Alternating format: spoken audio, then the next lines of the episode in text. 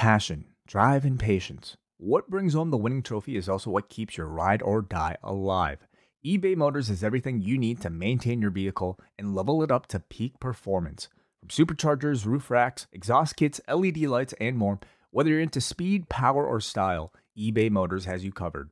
With over 122 million parts for your number one ride or die, you'll always find exactly what you're looking for. And with eBay Guaranteed Fit, your part is guaranteed to fit your ride every time or your money back. Because with eBay Motors, you're burning rubber, not cash. With all the parts you need at the prices you want, it's easy to turn your car into the MVP and bring home that win. Keep your ride or die alive at ebaymotors.com. Eligible items only, exclusions apply. Please don't make me do this, Becky. Don't make me do this. Don't do it. Then don't do it. Then, will you go see the doctor? Then I'm left with no choice. Until you do, as of this moment, Becky Lynch, you are suspended from. WWE. When Ryan says when it's time to begin, it's on the Rewind to Raw with John Pollock and Wai Ting. The 18 that makes sense of these things we see in the ring every week on TV. It's Rewind to Raw for Monday night. Download it Tuesday morning from the post wrestling site. It's Rewind to Raw for Monday night on USA now on the John and Wade take the mic. Hello, everybody. Welcome to another spectacular edition of Rewind to Raw. I'm John Pollock, joined as always by Wai Ting, or as my spam folder informed me today, John and Wai Pollock. How are you, Wai? Yeah, I was a little offended by that. Why What did you they take your last name? Uh, Why Well, I not have a- John, John Wai and John Ting? I don't know.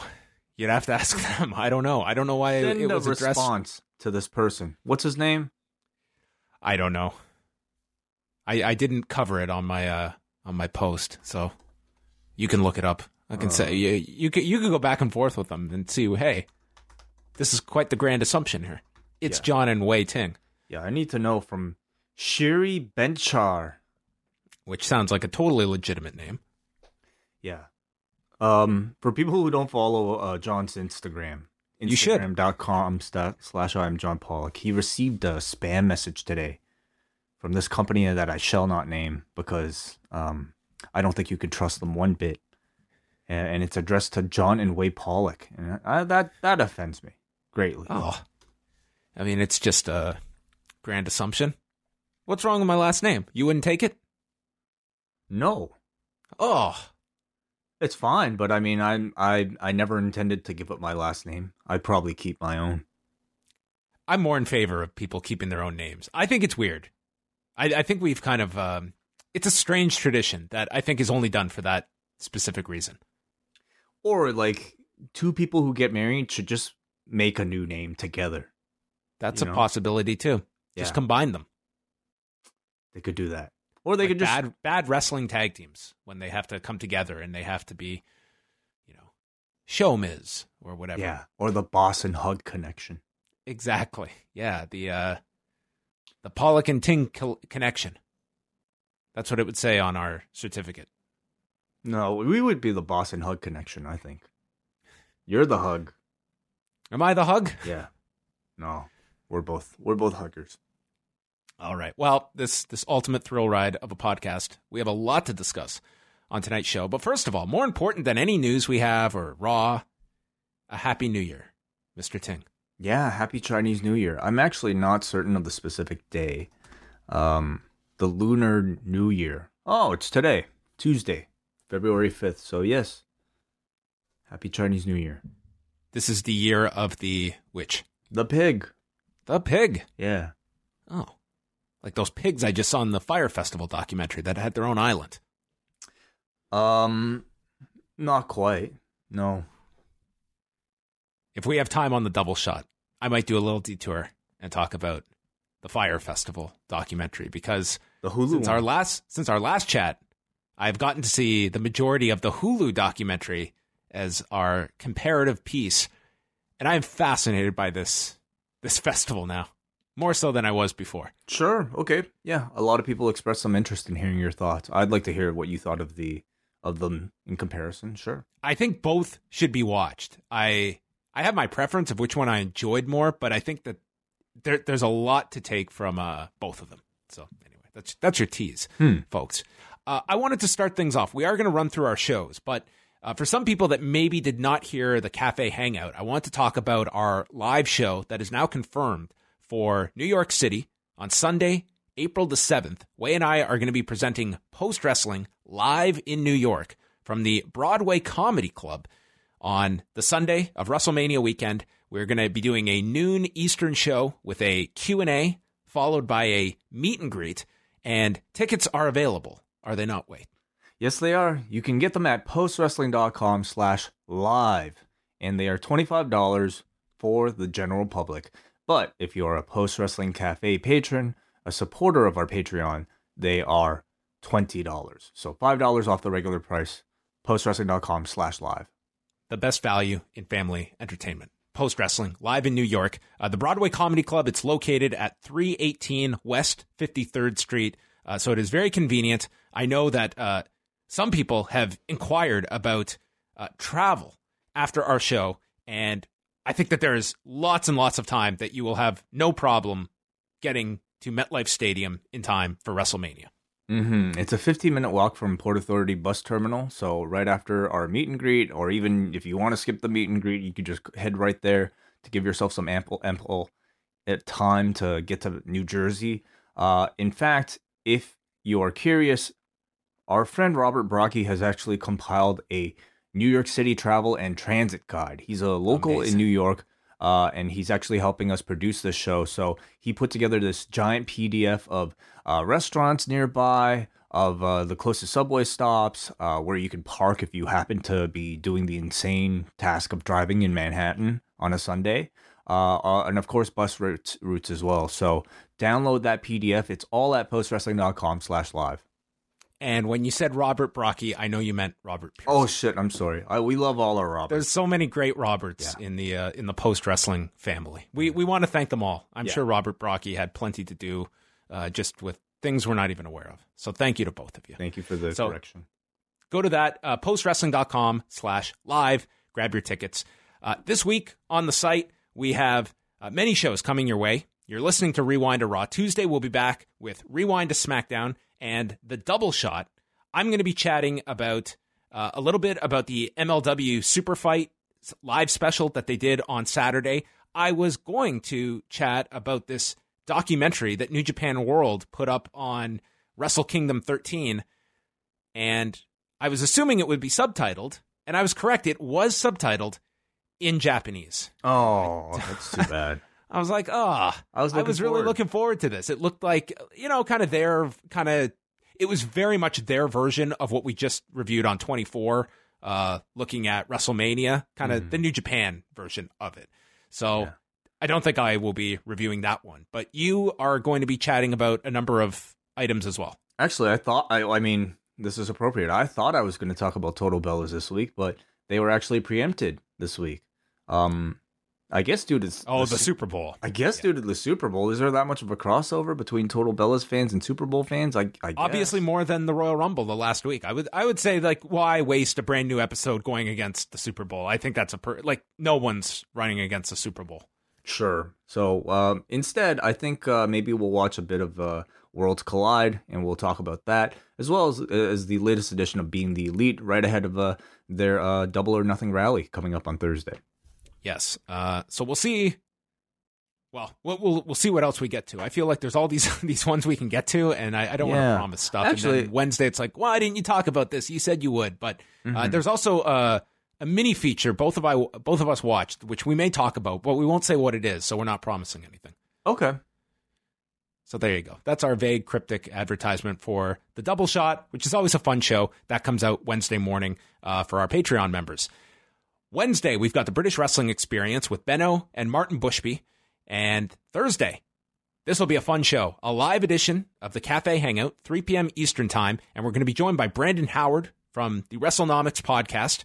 And we'll find out what the state of the WrestleNomics podcast is with Brandon. But Thursday is the day the WWE is putting out their year end earnings report. And we're going to chat with Brandon about all the WWE financials, and he's also compiled this excellent um, study he's done on the WWE's popularity, and it's up on Fightful.com. I linked to it in my update today, and it's looking at all these different metrics from television to streaming, and he's done an exhaustive uh, look at the WWE's uh, different metrics to gauge popularity. So maybe we will get into that with him. I'm very much looking forward to having Brandon back on on Thursday. Absolutely. You get to learn about what the late McMahon paradox is. Oh, man. I love it. I can't wait.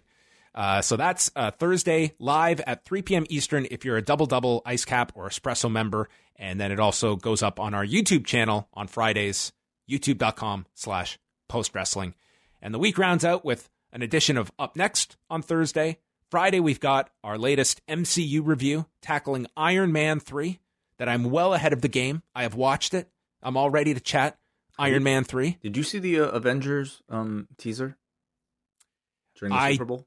You know what? I told I had the TV on and and saw it, and I had a question for you about that because at the end, am I not mistaken? Did it say April? Yeah, it is April, I believe. I thought it was May. Isn't it I always mean, May? uh, last year it was supposed to be May the fourth, and then they pushed it ahead a week. So I'm assuming this Oh. week is is going to be the same, or this year is going to be the same. I thought for some reason they had announced a date for for May already. Um, and yeah, April April it. 26th in uh, the. U.S. Okay, April 26th. I did see the trailer. Have Oh, there been big reaction trailers? I mean, honestly, this did give too much away. You know, the big big reveal, I guess, is is the shield. You know, the shield's coming back. Everybody, wow! At this point, though, like, there's so much anticipation from this film. They could show like a banana on the floor in in like the Avengers headquarters, and people would go nuts. For Oh, and then They'd Ant study- Man comes and starts uh, eating away at the banana on the Yeah. floor or something. They would like people would make like 30 minute videos dissecting this frame of banana. Oh my God! It to me it means banana split because the Avengers are about to split. Wow. Robert Downey Jr. is leaving. There you Oh go. my God! Kind of like what we do. Oh, Imagine that t- level of investment in like a, a piece of art that people like feel the need to like dissect it that deeply. Whereas like you and I are about, about to talk about a show that really does not require that much thought, deep thinking at all. Uh, re- wrestling when it when it's done well, you can go very deep with it. I for sure.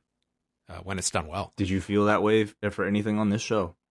Um, when Road Dog said the word shiznit in 2019, I I knew my my life's work has been the right decision. Yes. Hey, I wanted to also um promote uh, a little bit up next. In addition to having a brand new show this week, they were very busy over the weekend. oh my God! How many shows did they pump out? Well, last week they put out three shows. Obviously, a, re- a, a, a review of uh, the latest edition of NXT, which went up on Thursday. But then those guys on Saturday delivered a movie review of the Inbetweeners movie. Um, something that I had no idea even existed, but is evidently a huge thing. Not uh, not not just amongst Brits, but worldwide.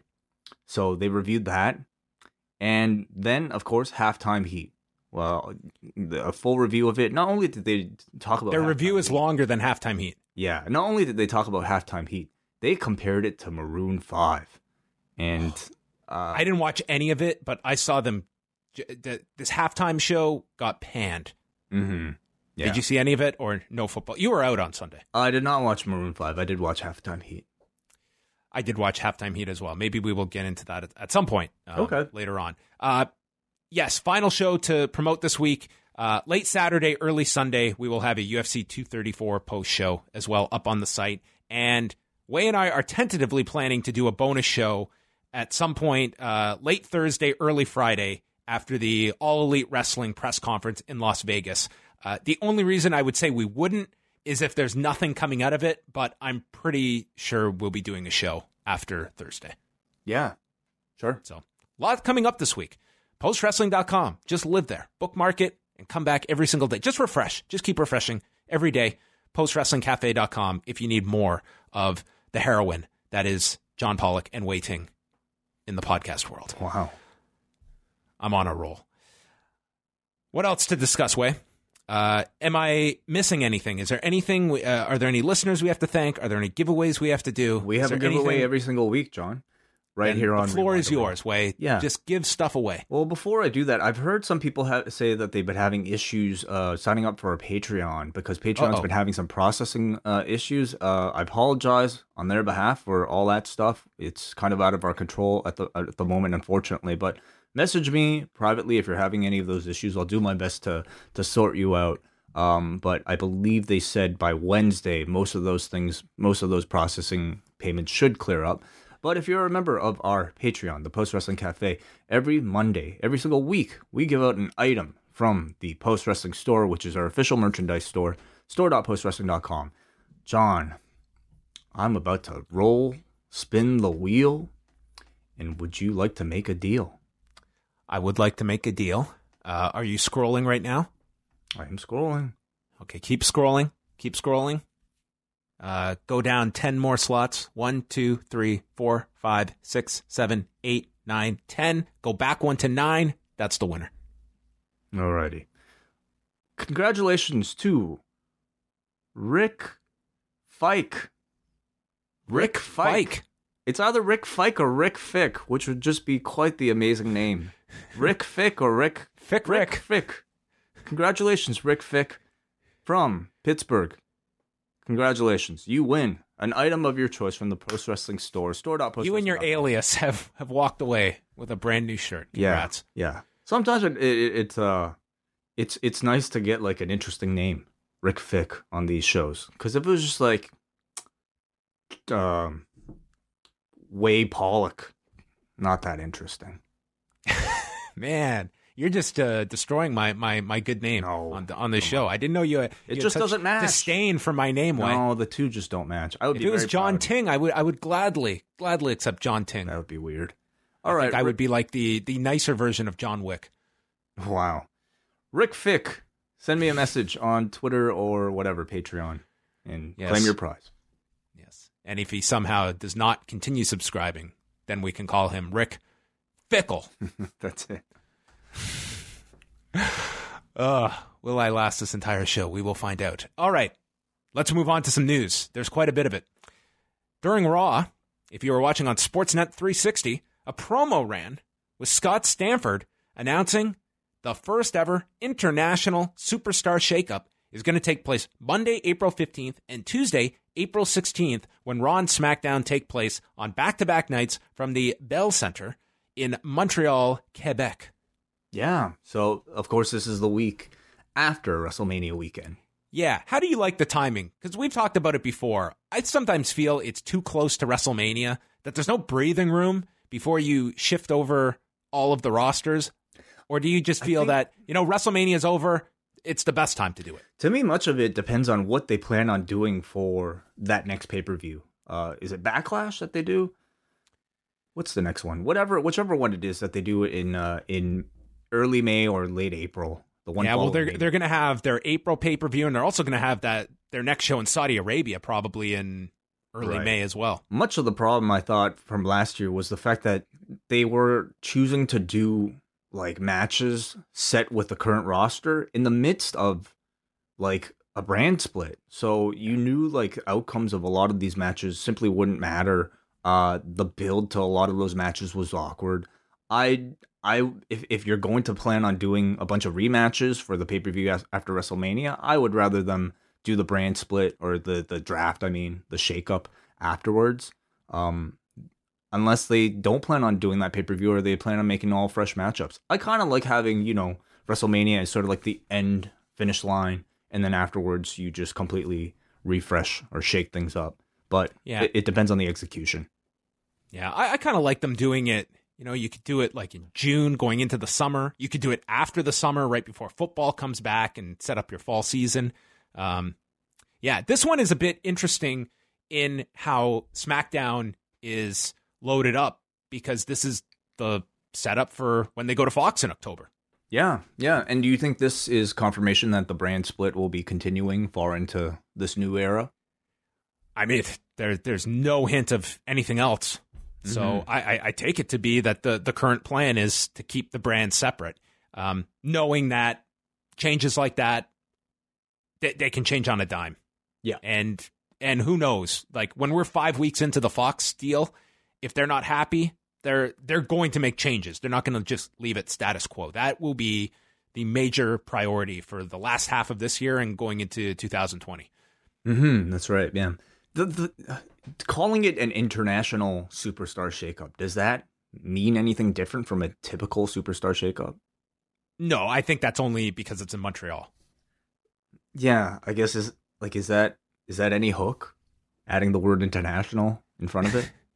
When you can add words to spice it up, you do it. Okay. Be like the Yeah. first overseas Yeah. superstar shakeup when they do one in London. All right. Maybe they'll just draft the international stars. Um, from where to where? Like only Shinsuke Nakamura and uh, you know the the non U.S. talent is available to be moved. That gets a little complicated, I guess. Yeah, that gets really complicated. Mhm. So let let's just say it's a it's a fun way of saying we're in Canada and we're going to do a shakeup. Sure. Why not? All right. Uh, Mike Johnson was the first one to report this that the Hart Foundation is going to be going into the Hall of Fame this year. And I was able to get uh, confirmation on this as well. And Mike uh, reported that it would be the unit of Bret Hart, the late Jim Neidhart, and Jimmy Hart that will be going in. The Hall of Fame is on the Saturday night of WrestleMania weekend at the Barclays Center. No announcement by the WWE yet, and they typically usually it's the last week of January that they announce the big name going in to coincide with tickets going on sale. But they have not even announced when tickets are going on sale yet for the Hall of Fame. So I imagine when tickets are on sale, the big headlining act is going to be announced. I don't even know if this is going to be the headlining act or not. Um, but yeah, your your thoughts on the Hart Foundation Wai? I'm assuming it wouldn't be a headlining act. Um, you know, I I think it's Depends who you're who's available. um, The names out there like Batista, The Undertaker. I suppose so. I, I suppose. I mean, you know, I, I, I don't necessarily feel like this is big enough to be a headlining act. You know, um, Mhm. obviously, I think Bret himself would be, but he's already gone in. Um, this to I me agree. Feels more like a, a a reason to honor the memory of Jim Neidhart than anything. Um, Bret's already in. Uh, Jimmy Hart's already in. Uh, Anvil is going to be the guy who is, you know, going to be inducted for for the very first time, and I think it's Yeah, great. who, who would have thought that if we had said, okay, Ric Flair has been inducted twice, who is going to be the se- the second one to go in? And Bret, okay, you can understand it, but the third one to be inducted twice will be Jimmy Hart. Yeah, I guess so. I guess so. I mean, they're going to have to do these uh, because I imagine, you know, you're going to have the NWO go in at some point. You're going to have DX go in at some point. yeah, Like, there's just they want to have all these names every year, and I think last year was a big lesson. Let's have less inductees. Like, let's let's put in five. Let's not have eight, and mm-hmm. it's going on for four and a half, five hours. That it's just it's not the priority it once was on WrestleMania weekend with all those options. So yeah, uh, I think that the length is going to be a major turnoff to people because they can watch the whole thing. And the Hall of Fame is not the kind of event that you have to be there to truly like you, you want to go to a live if Tanahashi and Okada are having a match, there's an appeal to being in that arena live with that crowd. For speeches, like it's enjoyable, but I don't think you get anything more being in those seats versus watching it on the network. Yeah. I mean, it, it'll be interesting to to check out attendance this year. Just just like in the years um since I think the Hall of Fames began, there's just been so much more to do on that Saturday or or Friday when they've chosen to do these shows that um depending on what type of fan you are, I would say maybe if you're more of a, a classic wrestling fan or just a primarily a WWE fan who's not so interested in ROH or New Japan offerings or any other independent offerings, this might be your jam. You know, this might be the like hearing the speeches might be a lot more uh, interesting to you. But how many more of those fans are there compared to fans who are more interested in seeing live wrestling on a Saturday night? Uh, I'm assuming this year it might be less, especially if they're trying to fill a whole arena of, of fans like that. Mm. But also, it depends on the headlining act. If it's The Rock, I could see a lot of people, you know, be being a lot more interested, especially your casual. Certainly, certainly, yeah. It's it's very much um, built on yeah the headliner and what kind of interest that's going to attract. They also have announced WrestleMania Access will take place from Brooklyn Pier 12 and it's going to be spread out from Thursday. And this year they're pushing it, and it'll include sessions on the Monday, the day after WrestleMania, which I don't know. You go to WrestleMania, you wake up the next morning, let's go to Access. I don't know. That's like, Yeah. man, that's like you go on a rager, and the next morning it's like shots. Hey, again though, you know, like it depends on the type of fan that you are. I think like sometimes remember like even uh with All In, they did Starcast the day after and I thought it was relatively successful. Like remember a lot of those people who go to Access are going to- to go there for the meet and greets. They might not necessarily get a chance to go see their favorite star on any of the days prior, but if they're still in town, if, having bought bought a hotel for the Sunday night, I could see like a family taking their kids to Access the day after. So tickets, I want you to explain this to me. This is not a new phenomenon. Every single outlet does this, but tickets go on sale Friday at 10 a.m. But there's a pre-sale Wednesday and Thursday where the, the password is .com that runs until Thursday at midnight. This is hmm. kind of like the road to new beginning, the same kind of philosophical question. But is it a real, really a pre-sale when it's it's advertised? Every single person knows when the pre-sale is. So we've got to do the pre-sale before the actual sale. These are all It's open to everyone. Well, these are all. I mean, yeah, you're not getting any type of discount or anything, are you? You just you get the. No, buy- you're just. Uh, I just, mean, you know, these you are all just get your marketing. tickets before others. These are all just marketing ploys that make people feel like they're a part of a an exclusive club, so that they can they have some type of advantage. Like I don't, as far as I know, like for access, you're not getting any type of better tickets. You know, it's all general admission, unless there's a chance of, of it selling out. Which Well, there's three tiers. You can get the general admission, VIP, and then there's premium VIP. so I mean, okay, I guess there's something to that. If you wanted to get one of those VIP tickets before everybody else, before they sell There's out. probably a limited amount that they want people to grab the big tickets at the yeah, beginning. That makes some kind of makes sense. Yeah, but it's open to everyone. It's like well, uh, anyway, whatever. But- but not don't have to get everybody's a- watching a, for the- marketing debate. Not everybody's watching for the code. You have to be a real diehard to watch the so. code. Well, it's dot com, everyone, in capital letters. Um, so over the weekend, uh, I reported some news about some talent that missed the house shows over the weekend. Uh, Seth Rollins is dealing with an issue at this point. I don't know specifically what it is, but he was kept off of Raw tonight. And as it was told to me, he wasn't going to be on live events for the time being. And he's expected that he'll be cleared within the month. So this doesn't have any effect on WrestleMania. It's just um, it's something that he's dealing with at this point, and he will be on television, but it looks like won't be cleared for physicality uh, during those uh, the, during the television over the next couple of weeks. Sasha Banks, it was hoped that she would have been cleared tonight. Uh, by the way, you watched the match. Uh, that was done because she did not get cleared on Monday, um, and they're they're of the belief uh, that she will be cleared in time for next week. And but you can't pinpoint, you can't accurately gauge uh, when someone is going to be cleared or not. So they are, I mean, clearly they went over. They're scheduled for elimination chamber, and they're hoping that next week she'll be fine. And they had to do the match that way tonight for that reason. Elimination Chamber being two weeks away. Elimination Chamber is two weeks ago, away. Yep. But I was told they're hopeful she'll be cleared in time for next week. Right. So I don't know what Uh, it is, but like it seems like maybe perhaps could it be that you know because of this stretch between the Rumble and Mania, um, could it be just them being extra cautious and getting letting a lot of these stars try to fix ongoing lingering issues that they have before, like really kind of pushing the, the the WrestleMania bouts? Yeah, I think I I think overall across the board, regardless of the year or the time of the year, they're going to be cautious when it comes to injuries, even minor ones, which are what Sasha's dealing with, which what what AJ had. Like AJ is expected to be fine for tomorrow, but again, that's an internal estimate, and they can't. It's it's not uh, 100% till the clearance is made, but it seems like just minor things that there's just been a rash of them at, at the moment. And, you know, if they're small things, you, you do want to be precautious, especially when it is your key people going into, you know, your, bu- your busiest time of the year as well. Great job reporting, John.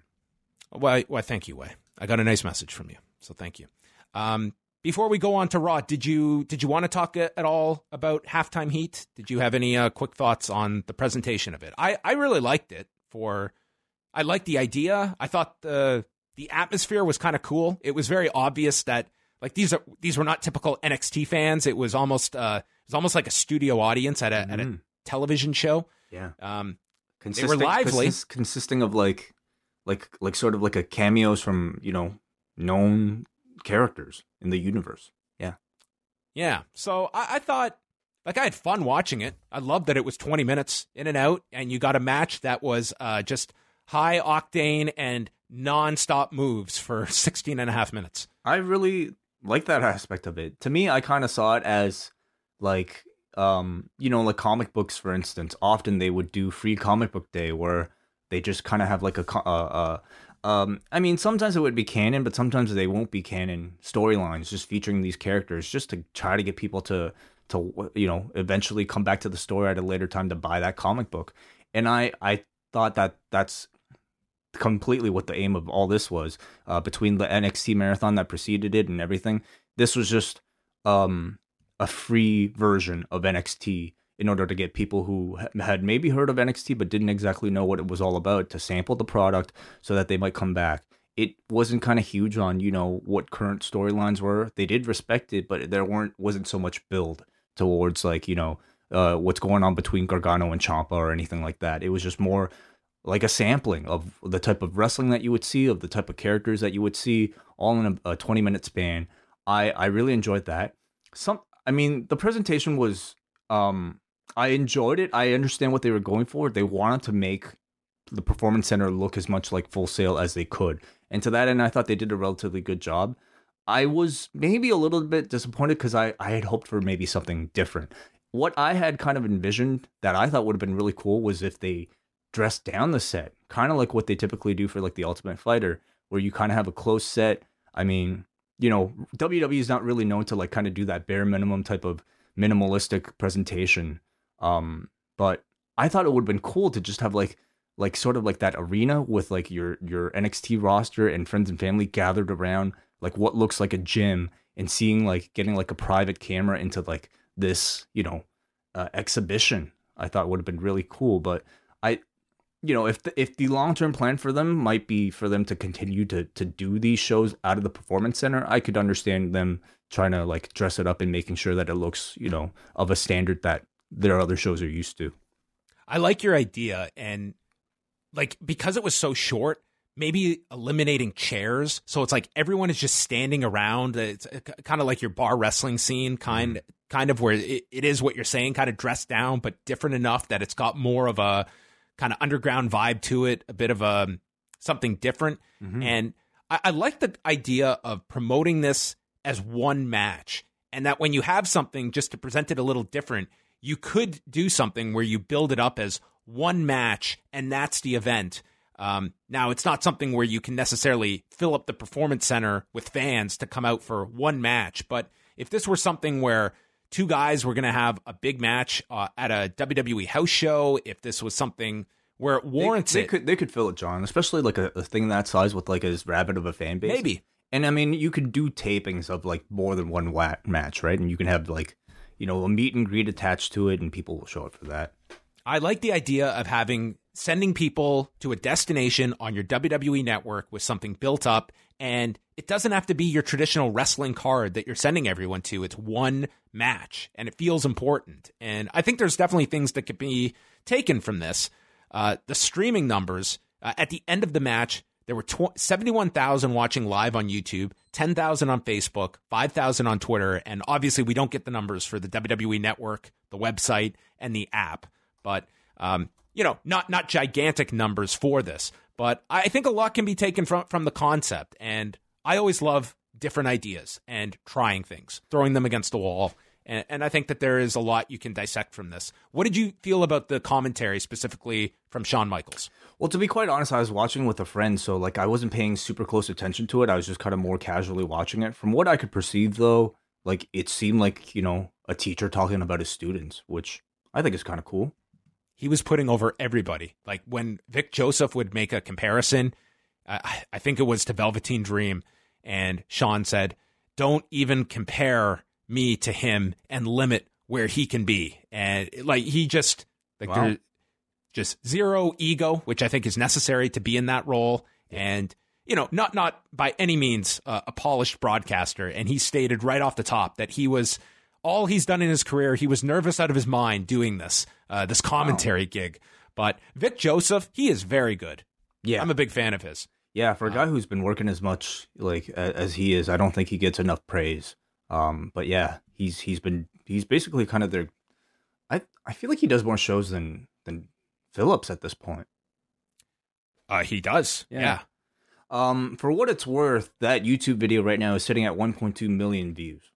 Yeah, so. that's the and that's the entire like six and a half hour video, right, with all the matches. Yes. So yeah. I mean, I would assume a lot that includes a lot more international views. Um, uh, you know, we're talking views too. So like, if you just scrub through the video and refresh it and whatnot, that that also yeah. accounts for for a hit as well. Yeah, I was really curious to see, you know, they they pushed this as halftime. How many people would go out of their way to tune into this uh, live? Um, there was certainly, at least from my my perspective, curiosity. You know, mm-hmm. um, more than there is for Maroon Five. Like, man, they really lucked out in having such. they, they chose the best year. Yeah, yes. if it was Beyonce, good luck. All right, we move on over to Raw Monday night from Portland, Oregon, at the Moda Center. Stephanie McMahon was in the ring to start the show and as she went to introduce Becky, Becky's music cuts off Stephanie, and out comes Becky, limping, selling the knee. And they recapped Ronda Rousey's promo on Becky from last week in edited form. This thing sounded excellent. Yeah, yeah. There were a few stumbles, um, but not too many. Like you know, I thought the raw material, like even editing the clip last week for for Rewind Raw, like the raw material sounded decent. Sounded pretty. Actually, her best promo probably she's done. It Might be my segment of the year so far. Yeah. Four weeks in. Stephanie brings up Becky's knee injury, and Becky just dismisses and says, It's fine. Stephanie says, You've been refusing medical attention for eight days. And Stephanie remembers when Nia Jax got into this ring with Becky and exploded your face. Yeah. Have you ever exploded your face, Wai? Um, no. I was hit in the in my temple once from like Ooh. a backswing and a, a, like playing baseball. Oh, uh, I was like a catcher, and I was like standing up mid call as like they continued, and and my my temple just caught a back backswing. Thank goodness oh. it wasn't my eye. Did not explode, but uh, probably you had no a, face mask. No, are you, are you kidding me? No, we weren't like this was not formal at all. We were just oh. like we had a stick and a ball. Oh dear. Well, Stephanie says that Becky is all heart and she says she will do anything, but she cannot allow Becky to compete if she's not medically cleared by the staff. And Becky goes off on Stephanie saying, I'm the glitch in your plan. You didn't expect me to happen. And says that she's struggled her entire life for this and asks what Stephanie knows about struggling. You're a daddy's girl that never had to fight for anything, and you're stopping me from fighting for everything and nothing she or a stupid doctor can do anything about it. So Stephanie says, You are a liability unless you get cleared. Your knee might be worse than you're letting on. This is one of the biggest matches ever. I'm not coming here with any tricks. This is all about your health, Becky. And Becky says, You're not taking my moment away from me. And she is threatened with a suspension by Becky, by Stephanie. And Becky says she's not going to be responsible for her actions if Stephanie carries through with that. And Stephanie announces, You are suspended until you are medically cleared. So Becky attacks her, goes for the disarmer, referees run in, they they're knocked down, security is attacked, and then Stephanie kicks at Becky's knee to get free and leaves the ring. And that was our opening segment. And I've got to say, for people that were concerned that this was going to be Stephanie talking down to the child, this was not that segment. I was one of those people that was certainly concerned at the beginning. Um, but I think quickly you realize this was like just the way it was exactly supposed to be. It was Becky coming out here defying, you know, uh, for better or worse, I think, um, the rules, like breaking the rules and not wanting to be taken out of her spot because of some injury. I thought overall it was great. Like Stephanie played her role like pretty straight laced um, it showcased kind of Becky's heart and stubbornness. You know, whether or not it's it's a positive or um, quality. It's it it's qual it's positive in this sense because it shows just her, her will to fight. Um, I think it's pretty smart actually to have her do this. There's like usually the period between the Rumble and Mania is filled with a lot of TV time, and often that's to the detriment of their own storytelling when they try to overwrite stories to fill that time. But this having Becky, you know, pl- toy with an injury and having kind of that that little sus- bit of suspense, um, it's organic. It feels like believable that something like this could happen. It's not Bret Hart getting hit by a car or anything like that. And now they're even at a point where if you open it up to having Charlotte step in to replace Becky, I I don't really hate it because the storytelling I think is organic and believable enough. Yeah, we also learned on Monday night that Becky cannot be in two places at once because she was advertised for both Raw and SmackDown on Monday night with the SmackDown house show. Oh, is she? Yes. So despite her not appearing on on the weekend house shows? Well, today I looked, and both on the WWE site and on the the venues uh, site in Yakima, Washington, uh, they were still advertising Becky. Hmm. Okay. So she was advertised for both, but can't be in two places at once. We learned. So after the break, Becky is being escorted out, and there is Ronda Rousey getting ready for her match, and she walks up and she tells Becky that you have been testing the limits of my professionalism.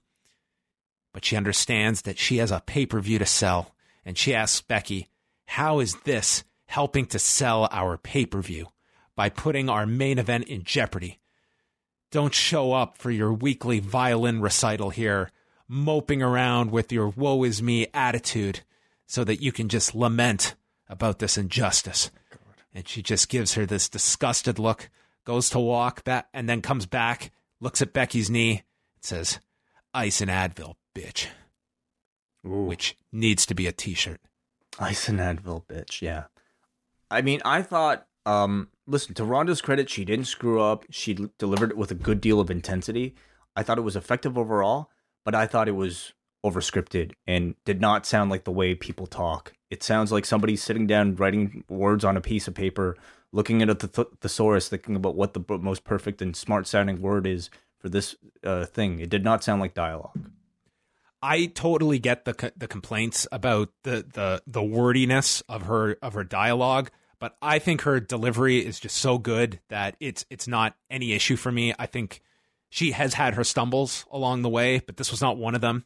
So I, I think that it's just this is a woman that loves her thesaurus. Do you think she's writing her own stuff? I I envision that she has a, a big hand in in her dialogue. Yeah.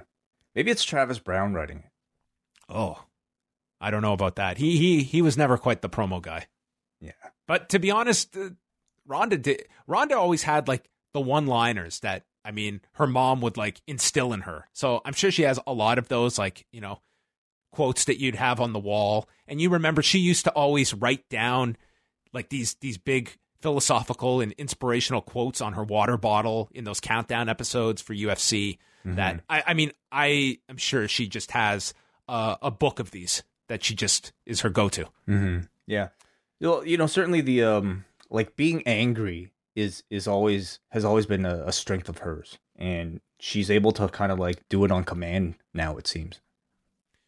So her music hits, and she comes out and she's smiling Ronda as she walks down th- to the ring, and she is set for a match with Liv Morgan. Morgan avoids her by going to the floor, and Sarah Logan tries to distract her. Morgan then is in the ring and does the the Matrix, and Rousey just stops, nails her as she's like leaned over and snaps on the armbar and taps out Liv Morgan in less than 90 seconds. Ronda gets onto the microphone and she's pissed. She's yelling about the people booing her and asks if anyone wants to do something about it. So she challenges Sarah Logan and asks her, Do you want to skin me like one of your cats? Rabbits, actually. Rabbits, I'm sorry. Skinning cats would be really bad. Oh yeah, skinning yeah, skinning a rabbit though. I mean maybe maybe she had just watched Roger and me.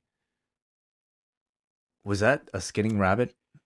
There's a scene in uh, Roger and Me, the Michael Yeah. Moore film, and it is it is a haunting scene, as I Oh. recall. Um, so yeah, um, I I, I like this uh, Ronda just coming out, destroying Liv Morgan. winning emphatically. I didn't need to see a 50-50 match here. I don't think Ronda should be doing 50-50 matches right now, especially with Liv Morgan. So I thought this was very good. I agree. I mean, in MMA, this was you know how she made her name was to finishing her opponents in you know less than a minute. And initially, when I when she began her wrestling career, I thought they were going to go this route, have her even like at a big major pay per view, just squash people very quickly with that armbar. I understand why they didn't do it because you in MMA it's one thing because it feels like a real rarity and a real accomplishment because you're fighting against a resisting opponent. In pro wrestling, you know, you know it's fake, so it's it's easy for people to feel like they're being cheated. And but you know, here they found a great solution for it. They could do this and then have her fa- face somebody else afterwards. And that's what we went to. The match with Sarah Logan. There was a quick counter by Rousey. They went through the commercial.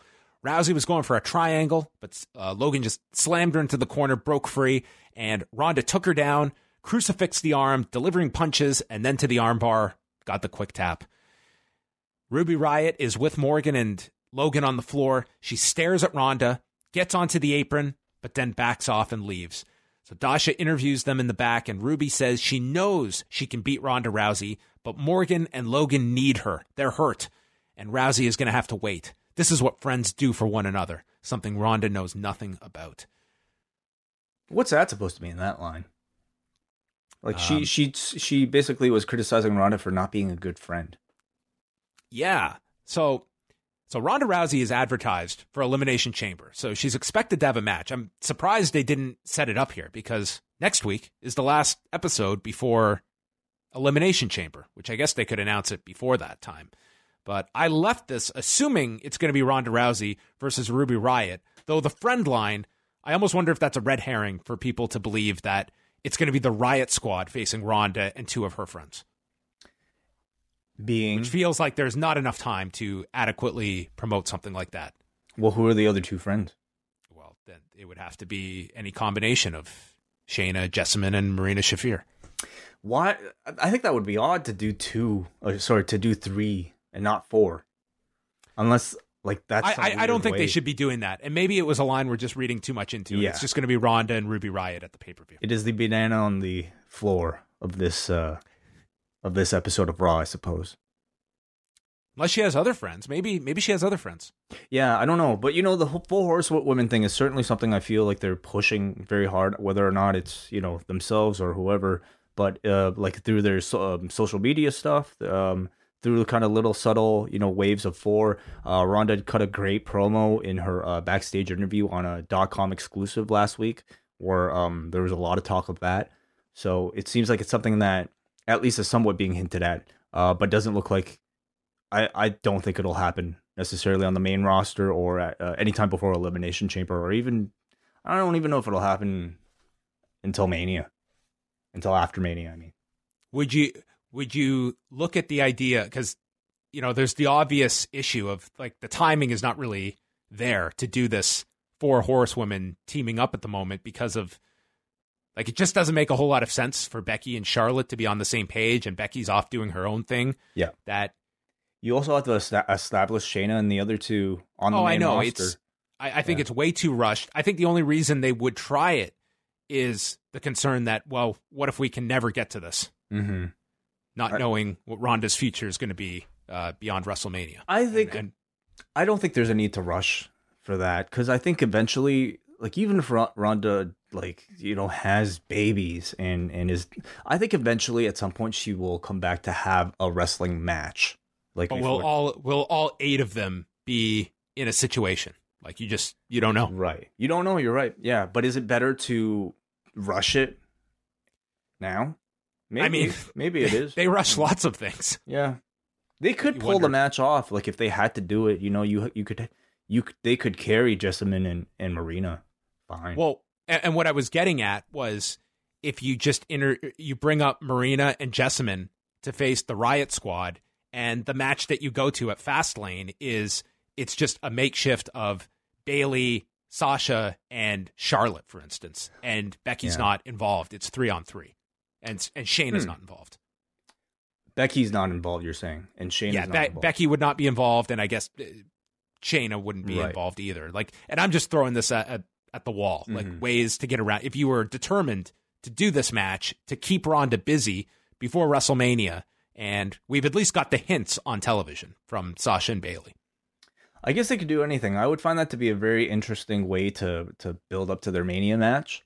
Um, quite unpre- unprecedented, I would say, to just like introduce new characters just like that. But I think they're, uh, it's possible. Sure. Well, I mean, and and Be- and, and Becky is not cleared in storyline that you could you could come up with ways that she's somehow involved in this somehow. Um, yeah. anyway, But a three ideas. horsewomen versus three horsewomen thing just doesn't like. that's not as- quite the T-shirt you want to be selling. no. Yeah. So then afterwards, uh, we got our Total Bellas promo. Nikki reconnecting with Artem. And Wai's going to get us all up to speed on Artem next week. Artem is from Dancing with the Stars, and these two had some great chemistry on that show. And now that she's single, we'll see. What is going to happen? Bayley and Sasha are backstage, and Charly. Charly was on a roll tonight with her questions. She asks them, How are you two doing after your devastating title matches against Ronda Rousey uh, that would be considered failures? And Sasha is so pissed, she won't even answer. She's going to blast this woman in the face. So Bayley takes over. Bayley calmly explains to Charly that that is not how you speak to two athletes. And then she says that Ronda was pushed to her limit. Bayley and Sasha are great on their own, but they're at their best when they are together. And it will be their honor to win the women's tag titles. And they're interrupted by Alicia Fox and Nikki Cross. And Nikki is saying, The Fox wanted to play, and no one else wanted to play. And the Fox embraced the chaos and chaos isn't judgmental. Chaos is fair. And Alicia added, Don't cross the fox. Did you mm-hmm. know Alicia's last name just so happens to be Fox? Yeah, Nikki Cross's last name happens to be Cross. Yeah. What what an amazing coincidence. Well, so we got it. Yeah. Uh, I mean, a makeshift team, certainly a weird team. Um, I thought All, Nikki all this Cross- said, I th- I thought Fox and Cross by the end of that match, there was something weird about it that worked for me. I mean, I suppose so. If you're going for weird, uh, I think Alicia Fox has definitely uh, got that down. You know, you can, if as far as like makeshift teams go, you can kind of pair her with pretty much everybody and have it be somewhat interesting. Um, it worked with Jinder somewhat. Her, Nikki Cross. I wonder if they'll last more than this week. I'm assuming no. Heavy Machinery, the Revival, the B Team, and the team of Gran Metalik and Lince Dorado had a fatal four way match. We got an insert promo from Heavy Machinery, who stated they are not stereotypical lunk meatheads. They are here to use their smiles and muscles to lift up your spirits. What? the hell is this? It sounds so much more stupid when you write it down on paper and repeat it. We're going to use our smiles and muscles to lift up your spirits. Who's your favorite tag team, Billy? Heavy Machinery. Why is that, son? Because they lift up my spirits. With their smiles and muscles. Oh my god, this poor team. So the winner of this team, uh, this match, will get a tag title shot. Uh, the endless number of tag title shots these teams get. Gable and Roode are watching in the back. Knight came in with a belly to belly grounding Dash Wilder, and then Otis came in to do his Otis offense with a spinning scoop slam and sent the B team over the floor. Heavy Machinery cleared the, the ring, and they were smiling and using their muscles to do so. They did the bushwhacker dance, then they ran into Dawson together, and Otis tagged Dorado as Dorado dived to the floor. Otis is in. He sends uh, Dallas into the corner and hits the caterpillar for a big pop. Knight then suplexes uh, Curtis Axel. Knight then gets sent to the floor by Wilder. Dawson is in. There's a series of blind tags, culminating in Bo Dallas being caught with the shatter machine as the revival get the win. I thought Lince Dorado looked really good here. Um, overall, I I think they were trying to continue putting that spotlight on heavy machinery as sort of like the big project of, the- of the division. I think they're doing a relatively decent job by giving them the appropriate amount of airtime. Um, but I I don't know how much of it is really working beyond that caterpillar. That caterpillar is just like it's everybody likes it. It's it's a very easy thing to get into. Everything else, I I just kind of find them a little bit mediocre. Whatever they're doing with Dozovic is uh Dozovic. Dozovic, I'm sorry. He's um I think he's charismatic certainly, but um I I think they're still trying to figure out like exactly what what their dynamic is supposed to be. I think this is it. Smiles and muscles. That's it. Zack Ryder and Curt Hawkins were backstage, not part of this match. And Hawkins is lamenting his losing streak, and he tells Zack, I'm toxic. Why would you want to team with me? Zack says, Hey, I'm a loser too. Last week we walked out on Raw, and on the chyron, they spelt my name wrong. they spelt his name Z A C H. That alone He doesn't make he, he didn't even say that. He like he fucked up the fuck up. He he said fucked up the fuck up. he said they spelled it Z Z A C K H, Yeah, which that's would have right. been that's right. really He's, which would have been really catastrophic. he literally could not spell his name on live television. yeah.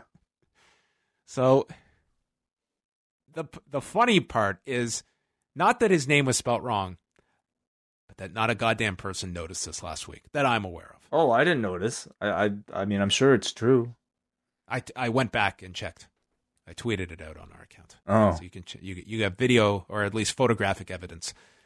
So this actually happened to me once when I was doing a, a news hit. I think it probably happened to you today because like somebody was was like quoting your story about the health things and people spelled P O L L A C K.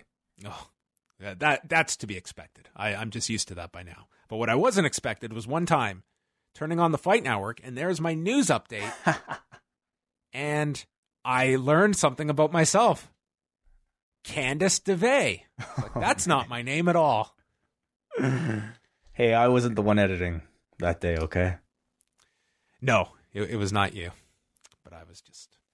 that, that is definitely not my name. So anyway, it's okay, Zack. Uh, hey, I actually like this story. I think Who's the bigger loser? this is not about that. It's about how they're going to work together to finally end that losing streak. And you know, it's to me, it's a more likable, more serious version of whatever they were doing with the B team several months back. Um, the chase is what it's all about. You have something now with this guy and his 250 match losing streak that I think is going to culminate into a really great moment. The moment, I mean, those teases of them actually, uh, you know, those near falls. I think, I mean, I'm saying that right now, but I think they it has the potential to like really kind of attract the audience. Zack Ryder is a fan favorite. He he's like, um, like people just like him, and I think the idea here is very sound. I feel like this will probably culminate at WrestleMania. Maybe He I wins the battle royal. it could be that. Um, I could actually see them like maybe pot- potentially ending the winning streak uh at at a, one of the other pay per views, and then maybe going for the title afterwards at Mania. Kurt Angle is walking towards the ring. He's he's hugged by Mickie James, Apollo Crews in the back, and they're all wondering what is Kurt's big announcement going to be. So he comes out, and Michael Cole notes that he's fallen on some hard times, and he's fallen on such hard times that we've got the t-shirt and blazer combination. He says he lists off the three eyes and then goes on to say that he has accomplished everything he ever wanted to, from the European title all the way up to the Hall of Fame. He tore the house down at WrestleMania with Shawn Michaels. He soiled this ring with milk. And they cut back to the talent watching this serious speech. And right as they cut to them, Angle mentions the third biggest accomplishment. Following that WrestleMania match with Shawn Michaels, the milk segment, he met the son he never knew he had. I thought there was a chance we were going to get a live shot of like these people just like smirking and laughing, not knowing they were on camera for that line. Oh, but that it did not happen. These were professionals. Jason Jordan being laughing with them. I wonder how many people listen to this and even connect the dots that that was the storyline with Jason Jordan. Like, has Oh, enough um, time passed that people have forgotten? I don't think that much time has passed. It's been less than a year. What if you had started watching wrestling in the last year? This would be a very confusing line. Well, most of this show would probably be confusing for you. I don't know what you would have thought of that Double J segment if you just started watching wrestling. Like this, here's Road Dogg, this like 50 year old man coming out talking like uh, Snoop Dogg from the two year 2000. What is somebody? What is a new viewer supposed to think of that? Yeah, You'd probably be thinking, wrestling? I'm good. I'm good. he says he is now dealing with the three D's and not the Dudleys doubt, defeat, and depression. And they have taken over, especially after his losses to Drew McIntyre and Baron Corbin. He says that he had beaten them all in his career, but one opponent he can't defeat is Father Time. And he gets interrupted by Baron Corbin. And Corbin calls him a broken down man, so Angle threatens to break his ankle. Drew McIntyre comes on saying, You just can't move on, Kurt. You used to be a warrior, but now I see fear in your eyes. And you tapped out to your own ankle lock. You were humiliated. And he says that Angle is just going to keep showing up week after week until someone does something drastic. So Drew McIntyre is going to murder him. And then Baron tells Portland to get their cameras. And everyone goes ballistic here just at the name of their city being used by a heel. They were infuriated at this. All he was saying was just capture this moment. And they're going to put down Kurt for good. And Braun Strowman comes as backup. All four men fight. And we got the return of the office chair that was thrown by Braun, launched at Baron. And then he chased them away as Baron and Drew ran through the crowd. And I thought this was going to be announced for Elimination Chamber. Nope, it's happening in two hours. I was surprised too. I mean, I think They it needed could, a main event. well, it could it could probably still be a part of a elimination chamber with the with the way the finish went, but um, before knowing that they were going to do this uh, match tonight, I thought I enjoyed this. I think Angle did a good job setting the scene and making this feel like his last story. Uh, whatever the outcome it was, I thought it it felt somewhat important because you knew this was the tail end of Kurt Angle's career, or at least it This, gave you the impression. this was Kurt's best delivery in the longest time. It was so obvious. This was finally a promo that he had emotion going into, that he had something he could sink his teeth into, and he wasn't a robot out there that was just painfully reciting two pages of dialogue that he spent the whole day memorizing. Yeah, no comparison between this and some of like you know his earlier uh, outings as a GM or that crown jewel teleprompter promo. That was the lowest of the low. Yeah, Then they recap Brock Lesnar's attack on Seth Rollins, and they just announced the match is on for WrestleMania, and that was it. They didn't even explain like Seth is out because of the F5s. He's like nothing. It was just a recap, and that was that was the only uh, mention of Seth on the show. yeah, yeah. Wrote him off and or uh, from last week. They they made the announcement on the website last week, I believe. Yeah, yeah, but like no expl. I thought we'd at least get an explanation on the show. Oh, of why he wasn't here. I mean, Right. you have the easy. You know, he was unless they didn't want to.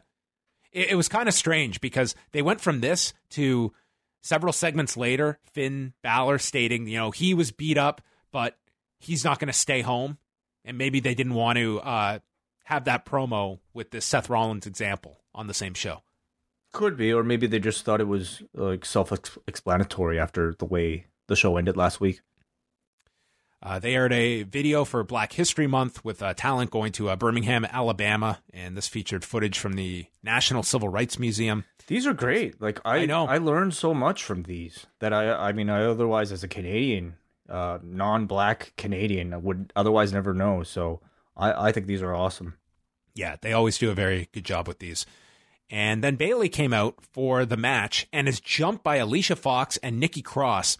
And it was notable that they attacked Bayley and then they just dragged Sasha from behind. So they didn't do any any damage to Sasha. She was just brought out and presumed beaten down and she kind of just lay there the whole time and they focused their attack on Bayley and yeah, setting up the the injury to both women uh, which they summoned the power of Tetsuya Naito and went, went ahead with the match. Well, Bayley didn't need ten minutes to recover like Naito, so She she did have a pulse, unlike Naito, who did flatline during the pre-match oh with my Taichi. God. Yeah, Uh, they aired the SmackDown promo. They've got uh, they only promoted the match with Daniel Bryan and Jeff Hardy, but they're also doing Randy Orton versus Mustafa Ali, and they are doing oh match escapes me, but uh, there was a third one that's uh, also been announced for Tuesday. Nikki Cross and Alicia Fox versus Bayley and technically Sasha Banks. Sasha just sold on the floor, then eventually got onto the apron, but Bayley worked the entire match for the reasons we went over at the start of the show. She was able to fight back, but constantly got cut off, got hit with a scissors kick from Alicia for a two count. They're stomping down Bayley. Cross hit a bulldog and a cross body to the floor. And then Bayley is in front of the post, and Banks pulls her away as Nikki runs into the post. And Bailey in the ring catches Fox with a roll up, pinning her at 543. And Bayley and Sasha Banks are added to the Elimination Chamber. Mm-hmm. Yeah, I thought, you know, as a match, it, it was fine. Kind of contained your typical, like, maybe instances of a little sloppiness. Um, I thought overall Cross had some decent shine here. I found it a little bit awkward having, like, Sasha just take part in this celebration, even though she didn't really do a whole lot. I understand the predicament they were uh, under, but uh, what like could they not have done this just just with Sasha laid out? Like, was it necessary for Sasha to just even have to come out? Well, I guess they had to present it as a as a tag match. Doesn't this I- just make Sasha look bad? Well, I mean, she was beaten. She was beaten down. The idea was that she received the worst beating because you you didn't see what they did to her backstage. I I understand. mean, I mean, their, their hands were tied here. They they wanted to do this match with the idea that they're going to be okay to do the chamber match, so they've got to win. But we clearly they couldn't do anything physical with Sasha, so I, I think given the the extreme limitations they had, I, I thought they pulled this off well. I feel like though Sasha would have been more protected had you just laid her out and she was out cold, rather than have her like kind of drag herself out to the front to the to the ring apron here and just kind of standing there as and watching when she she could walk. Like or she could like she could she could do enough clearly. Like she anyway So the teams for the chamber match, we've got Nia Jackson Tamina, Mandy Rose and Sonya Deville, who declared that they're in, the Riott Squad, Sasha and Bayley, the Iconics, who also just declared they're in the match, and one other team. And I don't know who the final team is going to be, but I really hope it is Kairi Sane and Io Shirai. Kairi Sane was on the house shows this weekend for SmackDown. So I believe there's like an advertisement somewhere telling saying the, what the final team was. Um, oh, do you know what the team is? I believe it'll be Naomi and Carmella. Is what I heard. This is not a match on paper that is jumping out at me, but maybe it shall surprise me. I, I think they could have really used Sane and Shirai as the. I mean. I understand like maybe not wanting to call them up right away because like y- you're trying to establish so many other NXT call ups at this time. Yes, it would make for a better match. I think a certain demographic of, uh, would would be really excited, but most most of the people watching wouldn't know who they are. well, uh, we will find out. I guess they'll officially announce the final team on Tuesday. Show continued, and Apollo Crews is backstage, and he's asked about Kurt Angle, and he's glad that Angle is competing. And Charly, he says, "I'm glad Kurt is competing tonight." Charly's response is, "Why?" Basically, like this dude sucks. And Crews got very defensive here. He said he's allowed to have some bad matches. So then Drake Maverick and Rezar interrupted, and Drake said that Kurt has no chance of winning tonight. And P- Apollo Crews called Drake uh, or Rezar a puppet and asked if essentially if Drake puts his hand up his ass but was cut off. And this led nowhere. So we'll wait a week to get the Apollo Rezar showdown. Mm-hmm. Yeah. Yeah. This was a feud over uh, them insulting Kurt Angle, who Crews is a huge fan of. Yep. Quite the segment. No, Jeff not much to this. I'm sorry. Yeah, yeah, sorry. I don't have much to add either. Jeff Jarrett came out. He was getting set for his first match on Raw. Do you want to guess since when? I saw your tweet. Damn it. September 27th, 1999, teaming with Tom Pritchard against Chyna and Debra. Wow. Tom the, Pritchard. the entire match lasted about as long as it took Jarrett to walk down the ramp. Yeah. What was uh, Tom Pritchard doing at the time? What gimmick was he under? You know? He was he was playing a scab referee, I believe, during that time when the, the referees went on strike. I think. Interesting. Yes. So it has been a long time. One thing I really appreciate the WWE has no problem lying about attendance figures and just way over the top. Like they will exaggerate 15,000 people on a WrestleMania attendance. But for Jeff Jarrett's first match on Raw, as I said, September 27th, 1999, they will not say 20 years. They every single time close to 20 years. And I just find it astounding. That is the line that they draw that we can't lie. It hasn't been fully 20 years yet. Even though, uh, even me, I would give them the pass on that one if they said 20 years from 99 to 2019. Well, um, I What- guess what honest people. yeah. I guess they're they're banking on people not checking everything when it comes to WrestleMania seats. I don't know. Maybe it's just tradition that they lie about their attendance. So Jarrett is out.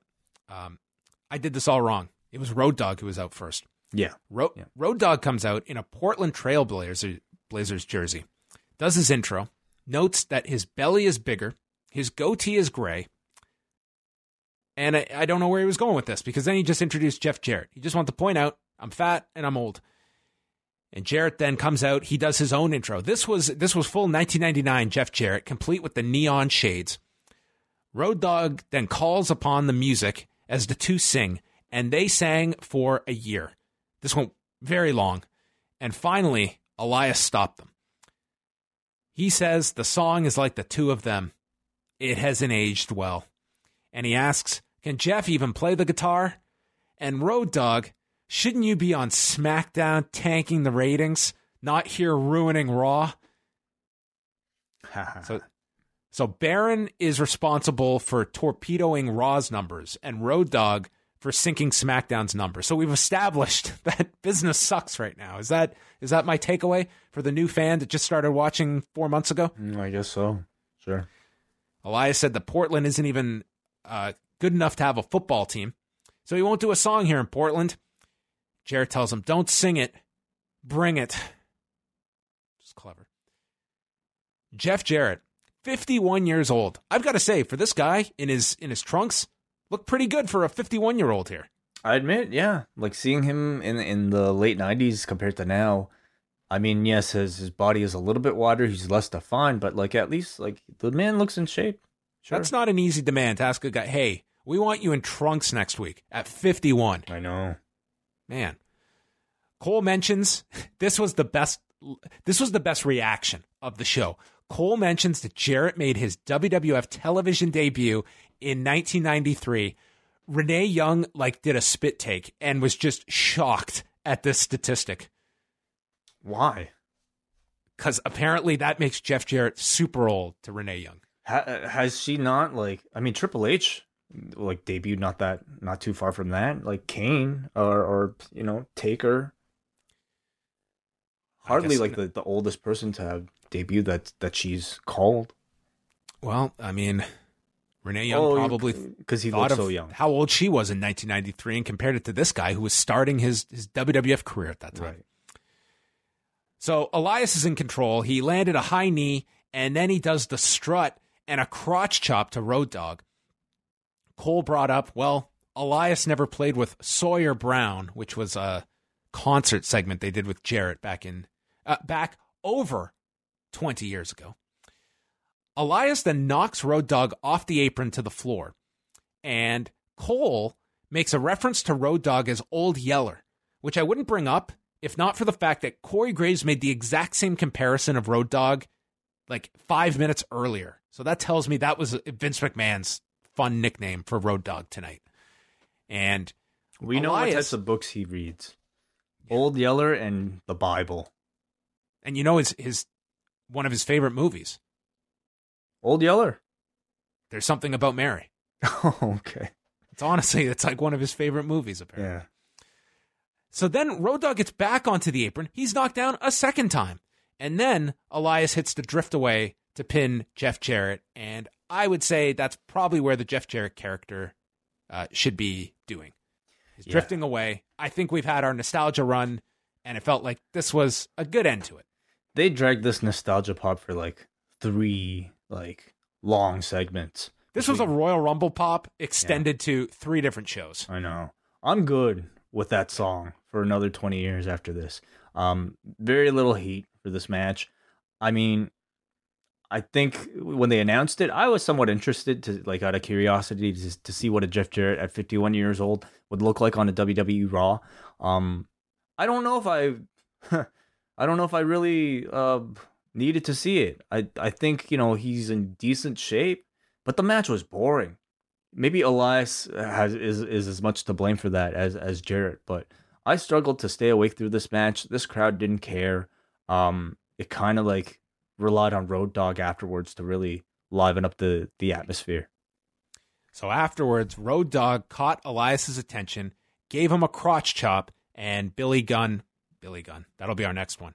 Uh, Jarrett blasted the guitar over his back, and Road Dogg and Jarrett prevail over Elias.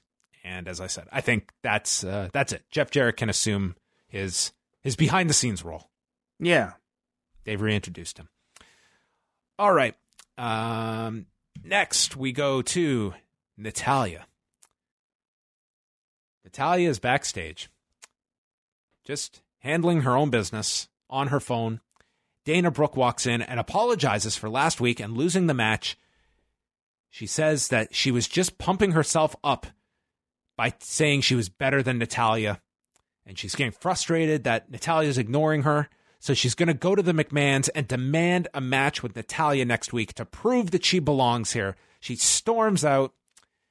Natalya's wearing earbuds. not just earbuds, John. These are AirPods, the hottest Ooh. selling item. AirPods. Awesome. Yeah. This was uh very clever. Was it? I feel this joke has been done many, many times. it was fine. It was totally fine. whatever. In three weeks' time, on February 25th, Ric Flair is turning 70 and he's going to have his birthday party on Raw in Atlanta. Wow, that'll be interesting. It will be. Yeah. Um by that point I wonder what Charlotte's status will be. I'm assuming she'll make an appearance, uh, whether or not she's involved in any type of major program. Um uh I, I look forward to it. I think I think cool. Hogan will be on that show. You think so? I think they'll bring back a bunch of the legends for that show. Sure. They recap Becky's suspension, and this is when Corey Graves mentions that someone will have to step up in case the man cannot make it to WrestleMania. So, kind of planting seeds there for something with Charlotte. Then Charly interviewed Finn Balor. His ribs are all taped up, and Charly says, You look like you're in a lot of pain. We know you've been cleared, but is this a wise choice? And Balor says, The Irish are stubborn when they are wounded. Maybe that's something that's going around here, referencing Becky. He says his arm and ribs are hurt. He took the best punishment that Lesnar and Lashley had, but here he is standing. He cannot be pushed around or held down. He's going to take the fight to Lashley and eventually take his Intercontinental title. So he came out ready for the match. Lio Rush came out, and so did Bobby Lashley, and both men had microphones. Rush said that Balor looks like a mummy, and this isn't David versus Goliath, it's Mouse versus Mack Truck. I would love to know what the plot in Vince McMahon's mind of that particular story is. I actually give advantage to the mouse in that type of setting. Like imagine trying to chase down a mouse in a Mack truck. That's Impossible. impossible. Meanwhile, the mouse can, can, can climb in like whenever Not, you're not to mention a Mack truck. It's so devastating because of it hitting you head on. Going to obliterate you. Like that was always the joke. Who is going to say how hard a Mack truck hits? So what are you no one saying? has. What are you saying? Like Okay, what I'm saying, though- advantage mouse. That's what I'm saying is that a Mack truck is not going to hit a mouse head on. Right.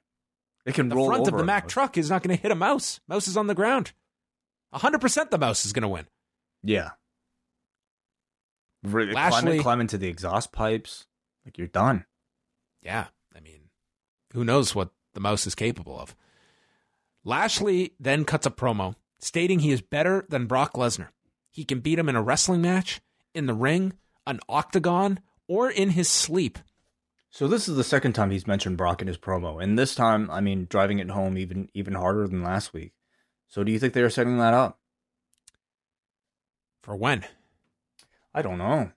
I don't know. I mean, Brock probably doesn't have any dates until Mania, right? Not necessarily. I mean, he could be on that. Whatever it show, is, maybe? the way Lashley is talking it up, like being as cocky as he is, I'm imagining just a big squash for Yes. Brock. May- Maybe maybe he's got a date for for March on that on that show. Sure. possible.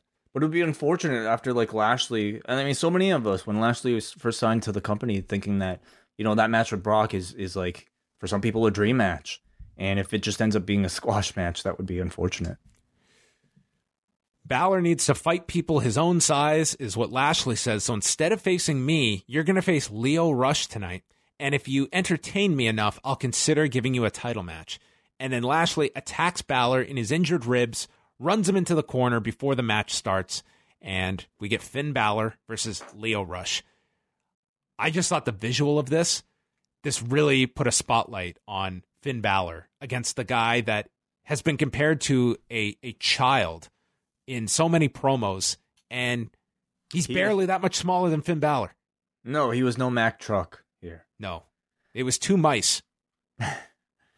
Yeah, So Rush has the advantage at the beginning, and the announcers have to put over Lio Rush as this great athlete on 205 Live, which is accurate, but not the role he plays on 205 Live, where this is like the cowardly manager that runs away. Very different. Yeah, Balor knocks him to the floor, hit a sliding drop kick. Lashley then pulls Balor to the floor and gets ejected by the referee. Then Balor is in control, goes for the coup de grace. He's stopped by Rush, who lands a top rope hurricanrana and is putting more pressure onto the ribs. Uh, Balor with the loosest sling blade of all time. Then went for the reverse Bloody Sunday, but the ribs are hurt, so he couldn't complete the maneuver. And Rush did this spot where he bounced off the bottom rope, seat first, and back onto Balor for a stunner. And the camera operator was like so lost here trying to follow Lio Rush. Like Rush was, he was faster than the Mack truck. yeah, faster than the camera guy, and yeah, So Rush missed a top rope splash, took the running drop kick, coup de grace, Finn Balor wins, and then Lashley returned as Balor departed. Mm-hmm. I thought it was a good little match. You know, I kind of, I thought, I think Rush is great in ring, but I, under the circumstances, he just feels like a match like this makes him feel very miscast as the heel manager.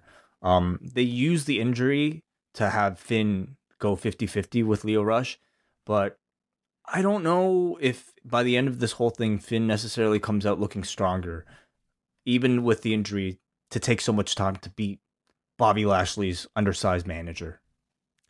Yeah, I, I think for all they did of Finn Balor beating John Cena and heating him up for Brock Lesnar, it's you know he he was there to to lose to Brock, and, and I think they have kind of just fell, fallen in love with this David versus Goliath theme with with Finn Balor that he just takes all this punishment but keeps coming back, and Yeah, I guess so. But, I, I think it's lessened. It's it's it's negatively affected him. but if you put him on SmackDown, he's not any small any smaller than Bryan or AJ. Like he I- would just I, I don't think any of these kind of undersized stories really compute with people. Not in a, a roster that you're right is full of uh, Daniel Bryan's and Rey Mysterio's, and I mean Seth Rollins is hardly like this this towering figure, and it's it's not an issue for people. Like Yeah. yes, you have your Brocks and your Lashleys, but I don't think there's any hang up. Uh, like yeah. You know, look at Brock's matches with Balor, with Styles, with Bryan. People were into all of those, and it's not that, like this this i- i- this impossible hurdle to get over a size discrepancy. Right. Paige came out. She was glad that the fans had not forgotten about her as she got a very loud reaction and says, I've got a special movie coming out. I bet you'll find it very interesting. And they ran the trailer. And that was it. No storyline, no angle, no nothing. Um, I think like most of us had maybe assumed that she would have a role on TV now, but maybe she's just too tied up with like media commitments. we'll see. I mean, she should be on TV at least through when the movie comes out in theaters, which is later this month. Um, Hmm. Yeah, we'll see if she gets a permanent role. Maybe she'll get her own interview segment, like Alexa Bliss, as your favorite segment returned. Way God, I'm hoping. I'm, I'm sure it would be better than what this has been. Alexa welcomes out her guest, EC3. He walks out, and Alexa starts flirting with him and says that she's heard that he has a very large bank account and asks if he is going to Raw or SmackDown. But before he can answer, the deal is every time he goes to talk, he's cut off. And he comes off like a total goof. He's stopped by Nia Jax and Tamina uh, before he can speak. Nia says nobody cares, which she was dead on. She calls this a nauseating blind date and puts over her accomplishment of competing in the men's Royal Rumble and asking what should she do next? Maybe I can fill in for Becky Lynch at WrestleMania. And then Nia is interrupted by Dean Ambrose, who comes out and had a way bigger response than usual. Oh Giving notice has done wonders for this man's appeal. Well, now we know that this is this might. he is be, now Batista 2010. Yeah, it's that. It's also like you know people knowing that hey, here's a guy who's not happy at his job, if those those stories are to be believed, and that this is you know his farewell tour. So, uh, it it, it certainly and and the and, and the character reflects that. Like he's a babyface now. He broke character and said, I don't want to be out here. And then he reverted back and then says, I've got something to say to you, Nia. I know you've got a crush on me. It's okay. You're not the first woman to have trouble figuring out how to deal with my raw sexual magnetism. Instantly, this was maybe the best Dean Ambrose segment in years. She, he says that Nia has to stay away from him. And then he looks at EC3. He has no idea who this geek is and goes to ask him. And the microphone gets knocked out of his hands. And then Ambrose starts giving him rapid fire questions, asking him, Who are you? Where are EC1 and EC2? Are you a Creed fan? You look like a Creed fan. This was my favorite promo from this man. He's about to speak, but then EC3 decks Ambrose and he starts going towards the ring as Renee says she's going to have to work with Dean on his interviewing skills. Yeah, I really enjoyed Dean Ambrose here. I thought he was very entertaining. I don't think I enjoyed it as much as you. Um, I don't know. I I uh, this was more like you know WWE champion Dean Ambrose on SmackDown to me. Um, I'm no longer watching a guy that's trying to ascend to a top spot. I'm watching a guy who's just going to have fun out there for the next couple of months, knowing that his destination is not here. And I think the weight of the world is off this guy's shoulders. And he just seemed to the like this was just a more loose character. And if he's just going to do, I, I'm cooler now with like wacky shit with Dean Ambrose now because there's no expectation. I could understand that. What do you think of uh, EC3 doing this mute gimmick? I think this sucks. I think he's just going nowhere. Yeah, I would say like, And this was not a great match, as short as it was. yeah. I mean, I I think all the NXT call ups thus far haven't necessarily seen some great success, and I think EC3 is like almost supposed to be the top of that class because he's like his promo video was the last one aired when they were airing all those videos, and seeing the reaction for this particular match really told me that whatever push that they've been giving him hasn't really been working. Who's come off the strongest? Lacey Evans? No, I would say maybe Nikki Cross. Perhaps. Yeah. Ambrose and EC3 had a very quick match. Ambrose was in control for the beginning. Then EC3 escaped the chin lock and fired up with his offense, which I don't know. It's just, it's very mechanical. Um, Mm. and then he caught him with a jackknife cover and won in 237 and like during his comeback and then throughout the post match when he's on the floor like he was really holding his left arm Oh. he was holding it significantly and there was very limited mobility in this arm it seemed and maybe he was just selling but he was favoring it a lot so and it didn't really play into uh, anything in the match either so anyway that was one observation Yeah. Yeah, I, I just I, I'm not really into this EC3 character. I think they have no idea what they're doing with him, and it very much contradicts like the concept of you keep all these characters as they were in NXT with the belief that well we've introduced them, so there is some people that have seen them in NXT, and yet this guy like he he's like this weird mute now that mm-hmm. like it's I don't know, it's like we've taken the name and the image and the look but we're we're spinning our own idea of what this guy is now with an idea that's very out of left field for him. And to me it is not working I think the idea is that they they know that everybody you know who likes this guy might think his biggest strength is his ability to speak. So his introduction is them delaying that as long as they can before he speaks, because when he speaks, it'll be so amazing. Um, good luck, I guess, because you know it certainly didn't result in much of a reaction here. And this was supposed to be a big, big win. Somebody beating Dean Ambrose, EC3 beating Dean Ambrose was supposed to be a big thing, but the the reaction here was just really nothing. I think you're also dealing with an audience now who knows what the story is. Ambrose is going to job to everybody on his way out, and it just felt like people were maybe more sad that that was this was kind of confirmation that Dean Ambrose is going to go because like it, throughout the the whole rest of the next segment, you could hear this crowd chant for Ambrose.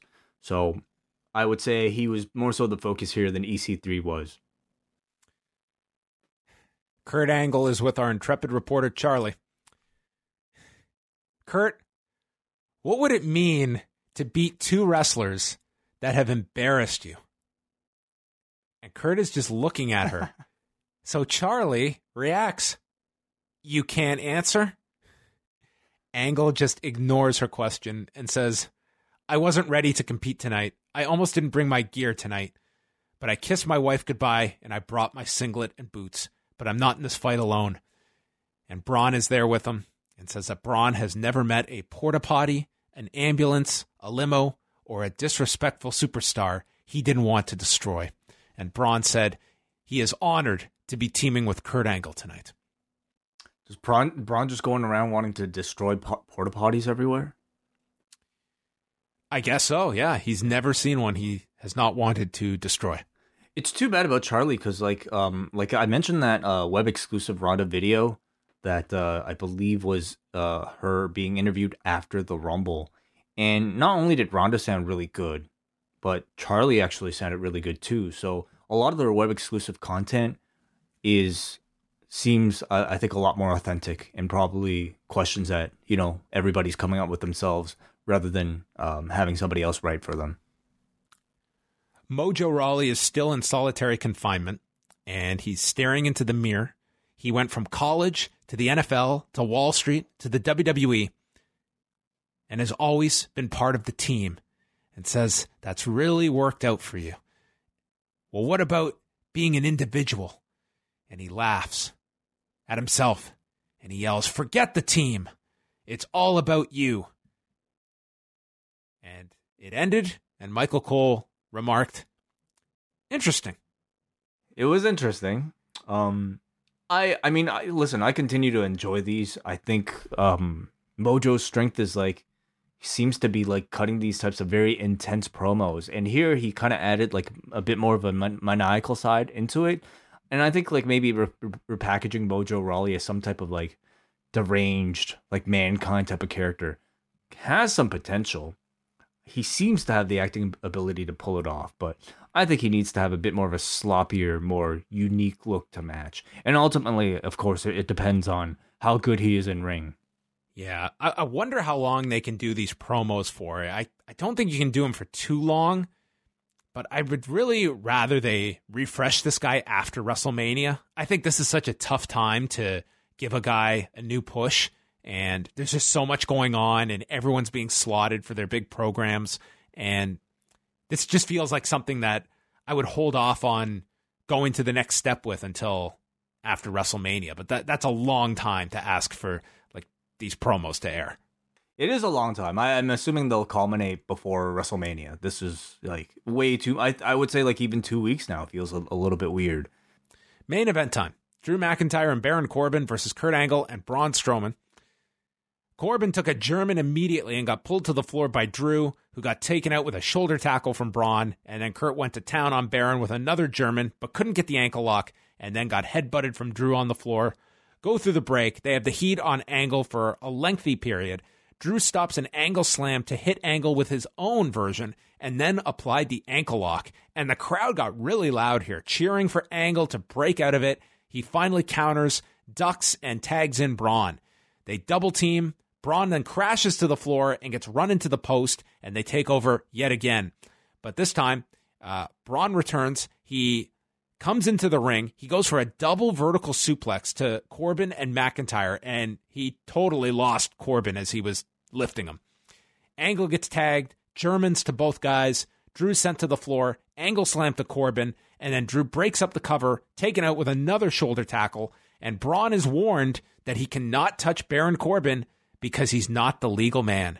And Braun attacks him anyway, and our disqualification ends at 12 minutes and 14 seconds.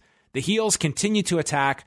Braun kills Baron on the floor and then gets hit with a claymore kick, so he's sent into the barricade, allowing Corbin and Drew to double team Kurt. They bring the steps into the ring, and they're teasing a double choke slam when Braun valiantly returns, fighting off Drew and Corbin, ends up choke slamming both of them onto the steps as Kurt and Braun stand tall as the show concludes. What kind of a stupid finish was this? You can't you can't touch the illegal opponent? Yes. Does this not go against every tag team match ever? Where you see plenty of interaction between legal and illegal. I've partner? I've never I've never seen a two on one scenario in a tag match. I Oh don't know what you're talking about, Wai. I thought this finish was so stupid.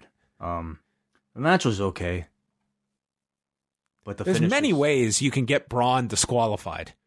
Many violent ways you can get him disqualified. Really, I don't know if this is the the option I would come up with. Yeah, I'm not tagged. Like, I feel like in this match itself, they already went against that rule. Did Corbin ever like touch um Strowman on the apron? Like he attacked Strowman on the apron, and yet this particular instance is a DQ. I thought that. I'm sucked. sure there were many examples on this very show of that happening. I mean, we had Bobby Lashley. Uh, I mean, he got ejected. I want to see them enforce this rule from now on. Okay, well let let's be annoying and point it out now every single time that this is not honored. Oh, it's gonna drive me nuts. I I thought the finish was terrible. Um, eh, but hey, it looks like they're building to a rematch. I don't know how this builds to a rematch. What do you need to see after this? They destroyed these guys. So at you the want end. to see a conclusive ending. You want to see Kurt Angle get one final win. I guess. Um, you know, I, I thought that there was much more uh, to this if you just did something to Kurt that really would force him to have to dig down deep. Yeah, Um, you didn't get that. Instead, moment. it was like, okay, he's got he's got his muscle in Braun. Uh, what does No. he have to overcome here? no, you didn't really get that moment. And I I think for a going away a program with Angle, if if that is indeed what what's happening here, um, I understand like kind of you know giving the rub to Braun, but I just uh I there's just a part of me that still really wants to see like Kurt Angle get the send off that like Ric Flair got, that Shawn Michaels got. Because I know the guy can still work and the guy can still have those great matches. Probably better than at least Ric Flair was, you know, when he did his retirement thing. So I don't know if this will be it. I don't even know if this will be his retirement per se, but I, I wasn't too uh, satisfied with this first night. What if uh, Kurt Angle gets his own 70th uh, birthday party on Raw when he when he is ready to turn the big 7-0, which is in uh, 20 years from now. Well, I mean, I'm sure Jason Jordan will show up. His Son long lost son. Yeah. Man, this Well- must have been quite the show for like um like his actual son, Cody, because like Angle was on the show, like Jarrett was on the show. So they both wrestled. It was pretty cool. Yeah, yeah, that's right. Yeah. I thought it So was this- pre- pretty mediocre Raw. Um, I thought Becky Ronda stuff, that stuff was good, but I kind of felt a little bit disappointed by almost everything else. Like Jarrett Elias, I thought received a pretty tepid reaction. Even EC3 versus Ambrose, considering like one man's debut and another man like losing to that debuting star, I thought that was somewhat weak. And I thought the, the main event was pretty weak too. Yeah. Um, You know, Elimination Chamber is uh, two weeks away, and I don't know the Raw side. It's it's it's really there yeah. isn't a whole lot going into the show, and I'm surprised they didn't set up more for the show tonight. Like they didn't add any matches. The only progression we got for that pay per view was the addition of Bayley and Sasha Banks. That's why I'm guessing like you might have some involvement with Kurt Angle there. Um, yeah, and who knows what else. Yeah, I I would go um maybe a four out of ten on this show. Yeah, I, w- I would go like four and a half, five. Four point three eight from the forum. We are on the pulse of where things are. All right, our first piece of feedback comes from Jalen in Pickering. Congrats, WWE, on an early contender for Worst Raw of the Year. It's a great sign when the best parts of your show are Charly Caruso, Dean, One Foot Out the Door Ambrose, and Angle talking about depression. This was a 1 out of 10 show in an arena that looked one third full. With Becky suspended, Seth injured, and Brock being Brock, this show is about to get dour. Ronda was horrible. All the women looked like they had extra clown makeup on, and anything that had fan interest is less interesting than it was a week ago. I can't wait for former world champion Dean Ambrose to get pinned by Nia Jax at WrestleMania. That's still, I mean, that program is definitely continuing, right? Do you think it'll result in a match? Maybe it'll end in a romance. With Renee watching the whole thing unfold? I mean, they're teasing that. Yeah, that'd be awkward. All right, we go to Andrew from Cape Breton who says Tonight was another average episode of Raw. Recently, I've been watching all the episodes of WWF Superstars from 92, and while some of the worst parts of that show should be ignored, like Papa Shango, are you kidding me? No way. Like, Papa Shango is stuff you should, like, it's mandatory viewing. Excuse me. The idea of two or three squash, short matches, and putting out a variety of talent each week makes each show interesting. I was hoping they were going to do that with Ronda against Liv Morgan with a quick squash, and then that's Ronda's night. It wasn't as bad this week with two quick matches, but I wonder if WWE's injury woes could simply be cured by not having guys work multiple times a night, having crazy matches. My fear is a guy like Seth Rollins, who does this on a regular basis, will end up being really messed up in the future. We already know what happens to the guy who works the most matches each year, and they have a big enough roster to pace their talent. Anyway, it was a 5 out of 10 show, but I have one question for discussion. How would you guys use talent who you knew was leaving in the next few months? I understand jobbing a guy on the way out, but I wonder if building him up for the big loss before he leaves might be a better option. What would you guys do with Ambrose on the way out? I I, I tend to agree with the the latter option. I think that if your idea is he's just going to lose to everyone, it means nothing for the ones that are going over him. I, I think they all just get cl- they they all just get um, thrown together and they don't mean anything. I think that building it up to one big epic loss is what you want to do. Dean also is not at the level either where he is, you know, let, like comparing, like if Seth Rollins were a guy leaving, like that would be a really, really big deal uh, to lose him. And not to say Dean is not, but I don't think people view him at the level of a Seth Rollins to a, a loss meaning a whole lot. I mean, EC3 to me is not one iota moreover after beating Dean Ambrose with a, a fluke win. And I'm sure they're going to do that match many more times over the next couple of weeks. So I don't think it even is necessarily indicative here. Um, you're also talking about a fan base that I think values wins and losses less than ever before. So I, yeah. I don't even know if there's necessarily a right or wrong way to handle Ambrose on the way out, given where his character was before this announcement and even where it is now. I think if I knew that Dean Ambrose was on his way to work for a competitor of mine, I would probably just diminish his role on the show.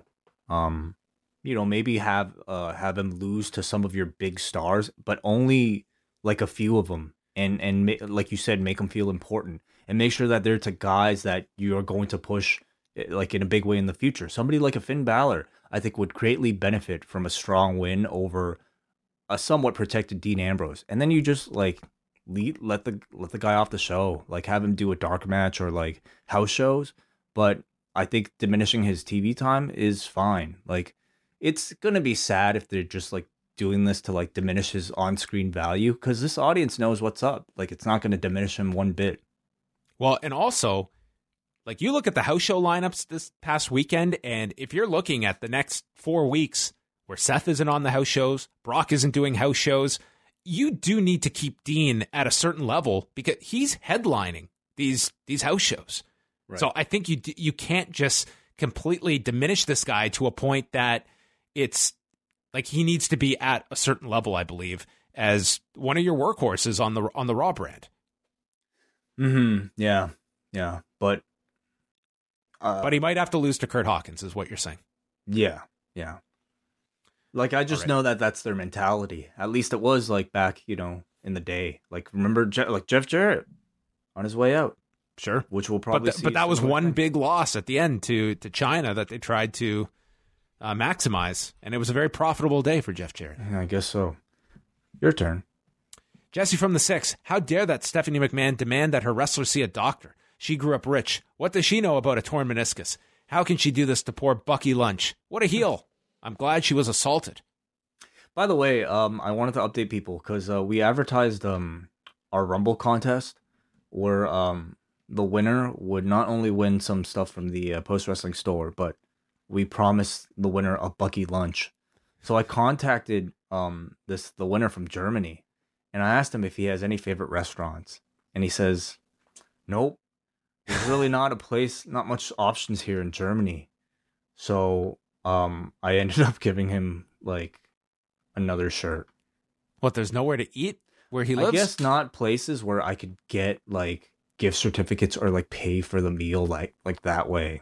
So the Could we fly? Could we fly him over here? no, Oh. we can't. So the Bucky lunch was a bust. Everybody, Damn. Well, that's the Bucky lunch. yeah. Oh, one Tim- day we'll one day we will open up a restaurant, Yeah. and that's what it will be called. Tim from Alabama. Man, is it just me or is WWE just an autopilot until WrestleMania on autopilot until WrestleMania? This show was lackluster at best. You basically are trying to recreate the chemistry of Austin and Vince with Becky Stephanie, which no one wants. You keep telling the fans that you're going to make tag team wrestling important this year, but you keep having the revival getting Raw tag team championship opportunities. Well, to be fair, like I don't know who else they have to choose that would satisfy this audience. Like if it was any of those other teams, I think you would hear more outcry. Rezar and Apollo Crews together. Oh man. Apollo of pain. Mm. You might as well just put the titles on them now. You're basically telling the fans that with the way you're booking Bayley and Sasha, that one of them is is going to turn on the other almost after a year of their were enemies then were friends storyline. And who knows what they're doing with Dean Ambrose now? My guess is they're going to just job him out now until he leaves after after Mania. And lastly, you have Paige come out just a plugger movie that I'm honestly interested in seeing, but come on WWE, you know damn well you can use her better. Hell, why not pair her with someone as their manager? She's great on the mic and all and we all know you have countless people in the back who could use a manager. Just take your pick. I'm giving this episode two Paige movie promos out of 10. I like that. That was like a script. That was like a really angry, like Ronda Rousey promo type of script. Well thought out. Uh, no violin lessons here. Uh, I like this one because he bookended it with his name and location. Jay from Colorado. Dear WWE, let's stop sexualizing Alexa Bliss. Please. Thank you. Jay from Colorado. I mean, it's definitely a more noticeable thing, you know. that Oh, tonight. I mean that that line was just very uh very obvious. Yeah. Hmm. I mean, when when she was injured, I think I could understand them like wanting, you know, more wrinkles to her character as maybe out of out of character as as they seemed. Now that she's cleared to wrestle, I just I don't know if, if this is even necessary now. Like she's a performer who who I think is beyond that type of role. But maybe they I don't know, maybe they got something else. MJ, well, looks like I was spot on with the detour that will be the road to WrestleMania. Becky and Rousey are hot as hell and have a legitimate organic claim to the main event. And what does WWE do? I cringe at the thought of how far this will go. If they really tease her out of the match past February, wrestling isn't bad when it's predictable. It's just really bad when the worst ideas are the most predictable ones. I, I didn't have any issue tonight with the the Becky stuff with Stephanie. I mean, you've got two months to get to where you're going. Um, yeah, I, I didn't really have any issue with it. I thought Becky came off really well on this show. I thought Ronda came off great on this show. Um, yeah, Yeah. the the the first half hour of the show, I didn't really have much issue with. I think it was the strongest of the entire show. He says, I wish Becky would have said to Stephanie, Go ahead and suspend me. There are plenty of places to main event these days. Is anyone in the f- entire universe clamoring for Jeff Jarrett? Over under two people not in his family ever saying his in the last 365 days that I want to see Double J in a match on Raw. Well, probably. I mean, he's got more than two people in his family. Oh, not in his family.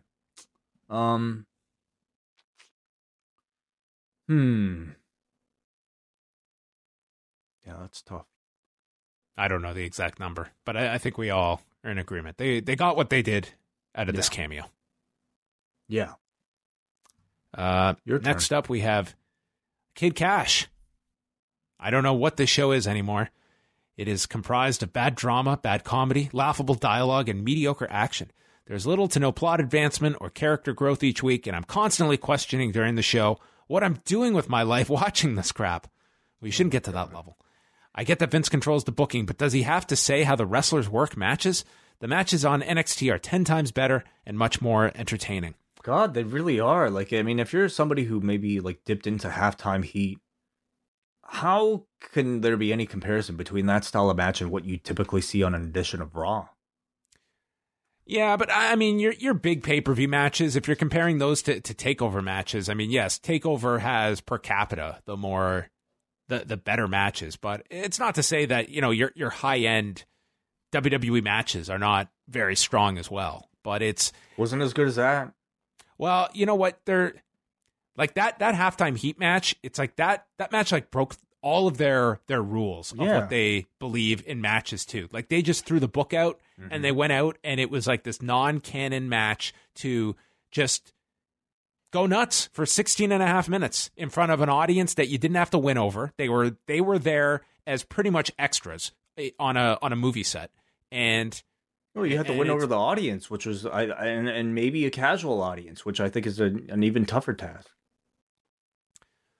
Well, I and I don't know what they're they were anticipating audience wise. Like see, seeing those streaming numbers, and if all we're adding are people who are on the WWE network that are subscribed to that service, like these were hardcore fans that were tuning in for this. Well, what about the post, like the non-live numbers? I mean, even even so, like a a million viewers worldwide. I mean, put that into perspective. Like we're not talking a crazy number. Seems like it's a lot to me, but Two and a Um, half million people watched Raw tonight, just in the U.S. right. So we had a million worldwide that were interested in watching this this match. Yeah, I mean, it's- I'm, it's- I'm saying it's not. It's not as much as that, but it's also not insignificant. No, no, it's it's not insignificant either. But um, I'm just yeah, saying. I just I'm just I, saying. I don't look at I don't look at that six man as kind of indicative. Like you're going to get that every week on Raw. Like they're just that's not going to happen every week on NXT either.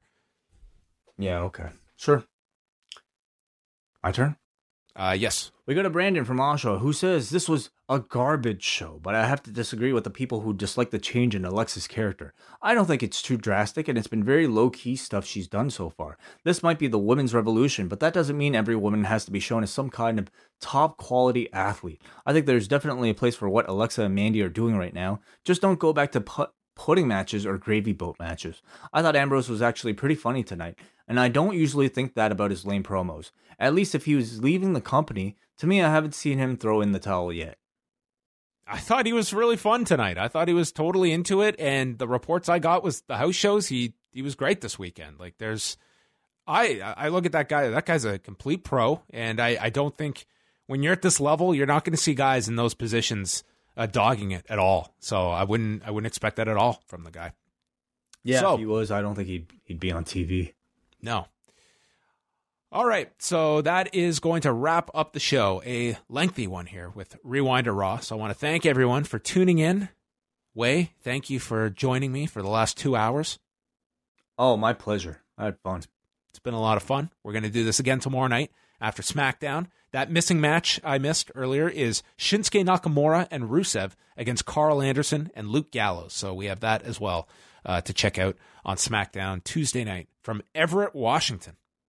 Yeah. Did you catch the uh, Hideo Itami 205 Live? No. Oh, this was like uh, Jack Gallagher's like three minute, two minute type of uh, segment that he does, like just a video blog. And uh, this one's getting shared around a lot, but it's Hideo Itami basically kind of talking about like um, uh, I guess his his run on the main roster and in WWE in general, and it was all filmed on his last day. and it's got some like really nice moments of like Nakamura and Asuka like greeting him after the match. It's all very short, three minutes, but um, well worth a watch. Oh, that's that's really cool. All right, everybody. Well, thank you for tuning in. Of course, you can go check out postwrestling.com, postwrestlingcafe.com, and Wai and I will be back on Tuesday.